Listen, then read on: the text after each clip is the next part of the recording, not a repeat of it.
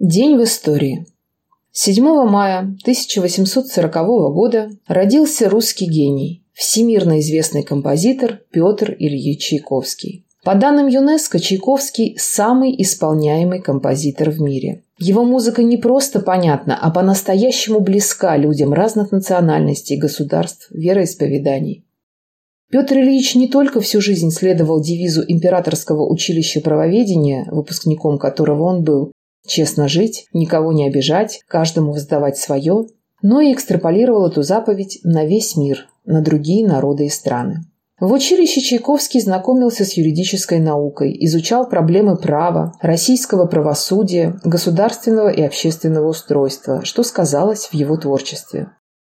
Петр Ильич очень близко воспринимал все происходящее в России, откликался на просьбы написать сочинения, посвященные важным событиям в судьбе Отечества. Например, в 1876 году по заказу дирекции Императорского русского музыкального общества специально для концерта в пользу общества Красного Креста он написал знаменитый славянский марш. Из-за того, что это сочинение было посвящено борьбе славянских народов Балкан против османского ига, сам Чайковский называл его сербо-русским маршем. В нем композитор использовал темы трех народных сербских песен и тему из гимна Российской империи «Боже, царя храни».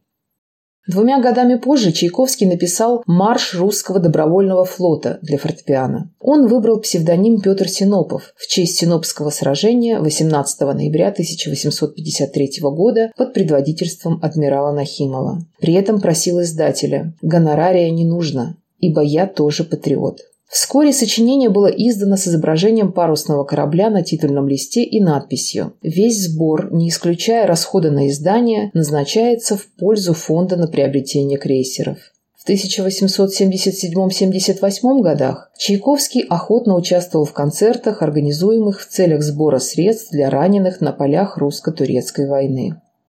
В мае 1880 года появилась торжественная увертюра 1812 год, выдающееся оркестровое произведение в память о победе России в Отечественной войне с Наполеоном. Премьера состоялась 20 августа 1882 года. Во время исполнения торжественной увертюры настоящая пушечная канонада, задуманная Чайковским, обычно заменяется басовым барабаном, но иногда можно услышать и пушки. Впервые такую версию записал симфонический оркестр Миннеаполиса в середине XX века. Сила этого произведения настолько велика, что оно часто звучит в наиболее торжественные моменты в разных странах вместе с другой патриотической музыкой.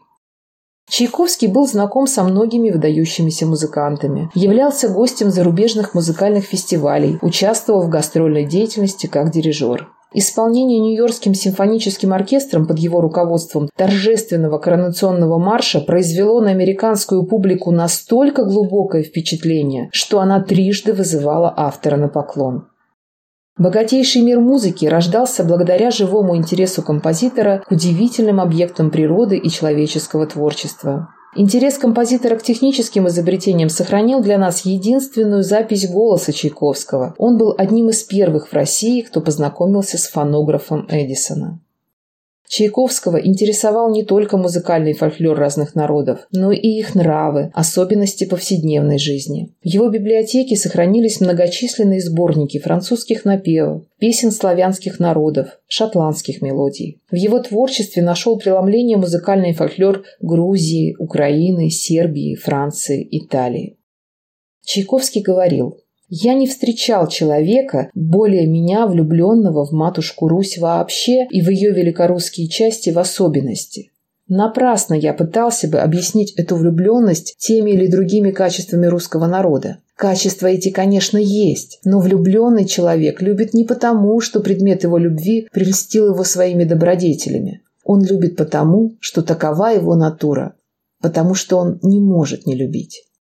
Музыка Петра Ильича не только прославляла нашу страну, но в самые тяжелые годы вдохновляла на подвиг. торжественная увертюра 1812 год, кантата «Москва», «Славянский марш», марш «Русский добровольный флот» наряду с выдающимися симфониями, операми и балетами Чайковского во время Великой Отечественной войны исполнялись нашими лучшими музыкантами, артистами, дирижерами в театрах, на концертных площадках в осажденной Москве, в блокадном Ленинграде, в тылу. Музыка Петра Ильича Чайковского исполнялась участниками фронтовых концертных бригад, вдохновляя наших воинов на борьбу с фашистскими захватчиками, приближая такую нужную победу. Уже к концу своей жизни Петр Ильич Чайковский стал одним из символов России и гордостью страны, а после кончины его слава только продолжала расти и шириться. Сбылись написанные в письме Надежде Филаретовне Фонмек и ставшие хрестоматийными слова композитора. «Я желал бы всеми силами души, чтобы музыка моя распространялась, чтобы увеличивалось число людей, любящих ее, находящих в ней утешение и подпору». 7 мая 1895 года впервые в истории человечества был произведен сеанс радиосвязи. Изобрел аппаратуру и провел сеанс русский изобретатель, преподаватель офицерских курсов в Кронштадте Александр Степанович Попов. Он одним из первых в России занялся изучением электромагнитных волн. Начав с воспроизведения опытов Герца, он затем использовал более надежный и чувствительный способ регистрации волн качестве детали, непосредственно чувствующей электромагнитные волны, Попов применил когерер от латинского когеренция – сцепление. Этот прибор представляет собой стеклянную трубку с двумя электродами. В трубке помещены мелкие металлические опилки. Действие прибора основано на влиянии электрических разрядов на металлические порошки. В обычных условиях когерер обладает большим сопротивлением, так как опилки имеют плохой контакт друг с другом. Пришедшая электромагнитная волна создает в когерере переменный ток высокой частоты. Между опилками проскакивают мельчайшие искорки, которые спекают опилки. В результате сопротивление когерера резко падает, в опытах Попова со 100 тысяч до 1000 и даже до 500 Ом, то есть в 100-200 раз. Снова вернуть прибору большое сопротивление можно, если встряхнуть его. Чтобы обеспечить автоматичность приема, необходимого для осуществления беспроволочной связи, Попов использовал звонковое устройство для встряхивания Когерера после приема сигнала. Срабатывало реле, Включался звонок, а Когерер получал легкую встряску. Сцепление между металлическими опилками ослабевало, и они были готовы принять следующий сигнал. Чтобы повысить чувствительность аппарата, Александр Степанович один из выводов Когерера заземлил, а другой присоединил к высоко поднятому куску проволоки, создав первую приемную антенну для беспроволочной связи. Заземление превращает проводящую поверхность Земли в часть открытого колебательного контура, что увеличивает дальность приема. 7 мая 1895 года на заседании Русского физико-химического общества в Петербурге Александр Степанович Попов продемонстрировал действие своего прибора, явившегося, по сути дела, первым в мире радиоприемником. День 7 мая стал днем рождения радио и ежегодно отмечается в нашей стране как День радио, День работников всех отраслей связи. Хотя современные радиоприемники очень мало напоминают приемник Попова, основные принципы их действия те же, что и в его приборе. Современный приемник также имеет антенну, в которой приходящая волна вызывает очень слабые электромагнитные колебания. Как и в приемнике Попова, энергия этих колебаний не используется непосредственно для приема. Слабые сигналы лишь управляют источниками энергии, питающими последующие цепи. Сейчас такое управление осуществляется с помощью полупроводниковых приборов.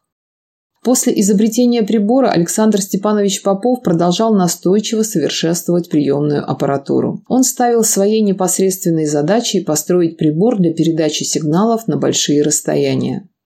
Вначале радиосвязь была установлена на расстоянии 250 метров.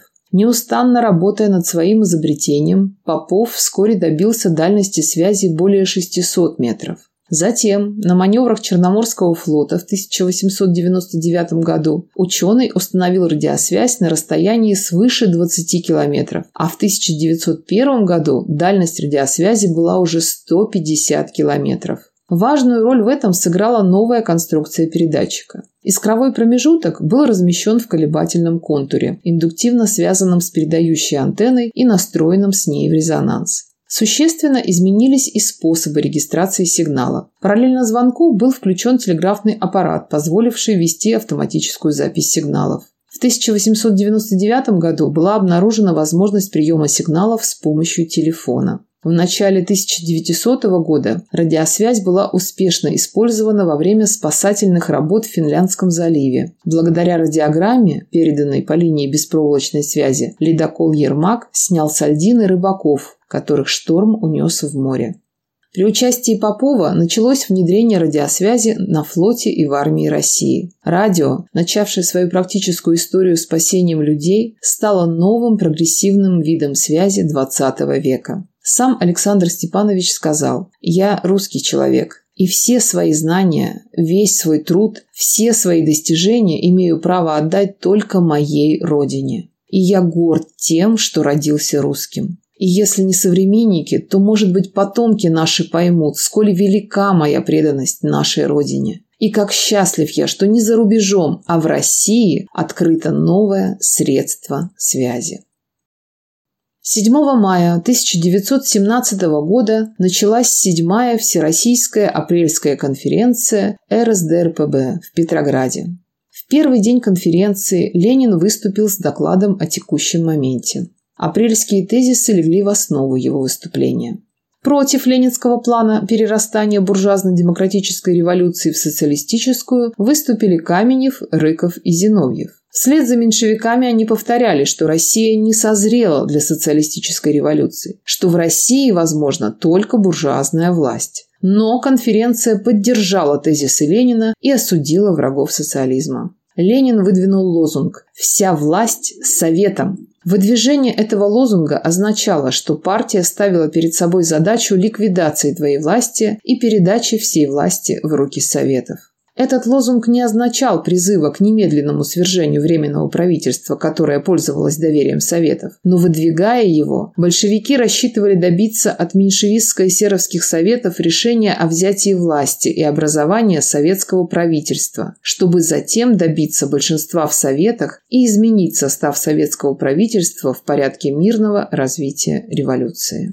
В докладе по национальному вопросу товарищ Сталин обосновал требования программы большевиков о праве нации на самоопределение, вплоть до отделения и образования самостоятельных государств. Против права нации на самоопределение выступил Пятаков, который еще в годы империалистической войны вместе с Бухариным стоял на национал-шовинистических позициях. Конференция во главе с Лениным и Сталиным дала отпор и этой попытке оппортунистической ревизии программы партии в национальном вопросе.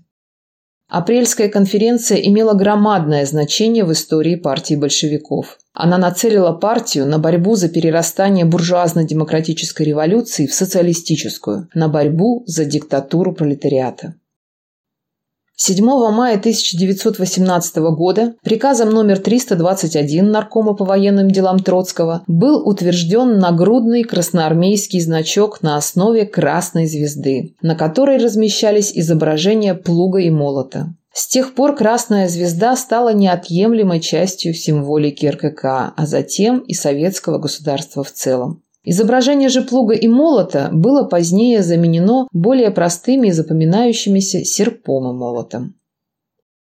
7 мая 1960 года Верховный Совет СССР принял исторический документ – Закон СССР об отмене налогов заработной платы рабочих и служащих. На 21-м съезде КПСС в 1959 году в своем докладе Хрущев говорил, «В настоящее время развитие всего народного хозяйства и культуры Советского Союза осуществляется главным образом за счет накоплений социалистических предприятий. По мере выполнения семилетнего плана размеры этих накоплений будут неуклонно расти и в конечном счете станут единственным источником обеспечения расширенного социалистического воспроизводства и дальнейшего роста жизненного уровня народа. В этих условиях существование налогов с населения не вызывается необходимостью ни с точки зрения их классового значения, как это имело место в прошлом в смысле ограничения доходов капиталистических элементов, ни с точки зрения обеспечения доходов государственного бюджета СССР.